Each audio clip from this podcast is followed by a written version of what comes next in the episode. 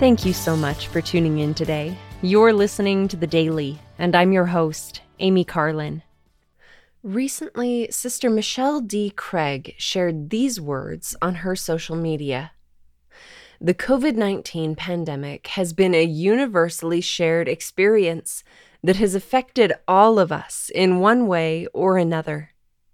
Who would have ever thought 18 months ago that the doors of our temples and our churches would be shuttered for so long?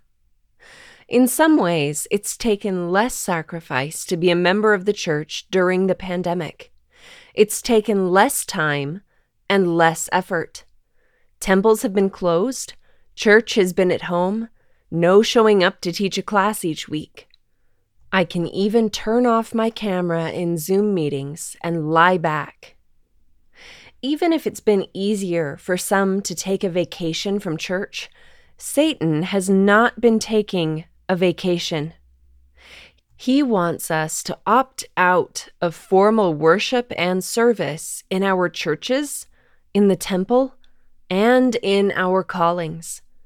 Instead of focusing solely on what we are getting out of church, we can prayerfully ponder what we can and need to give as well.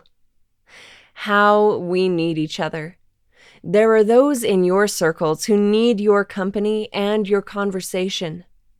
They need to hear the comments you make in class. They need a hug in the hallway they need the strength that comes through service, covenant keeping, and covenant belonging. We all do. I pray that we can all have eyes to see who and how we can bless. I love how Sister Craig teaches, and I know that she teaches by the Spirit of God because the Spirit touches my heart as I read her inspired words. These words articulated and addressed some of what I've been feeling over the past few months as we've returned to regular church meetings. As an introverted person, I enjoyed the chance to slow down that COVID 19 brought. I enjoyed home church, and I enjoyed watching sacrament meeting from home when that resumed by video. I enjoyed the brief 45 minute meetings when we first resumed meeting in person. I felt like I had more time to do other things throughout the week, like taking time to play the piano, tend a garden, and spend more time visiting extended family. However, this year, it seems like everyone is trying to do too much. In my own life, I'm trying to do everything I did pre pandemic with a few adjustments. But I'm also trying to hold on to the things I started last year and my life is quickly becoming even more hectic than it was in 2019.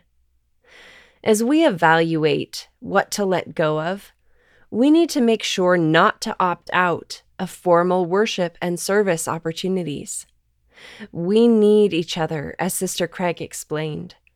We should follow her counsel to ponder what we can give rather than just what we can get out of church. As we offer what we have to give, the Lord can show us how we can bless those around us. Thank you again for listening today. The Daily is brought to you by The Church of Jesus Christ of Latter day Saints.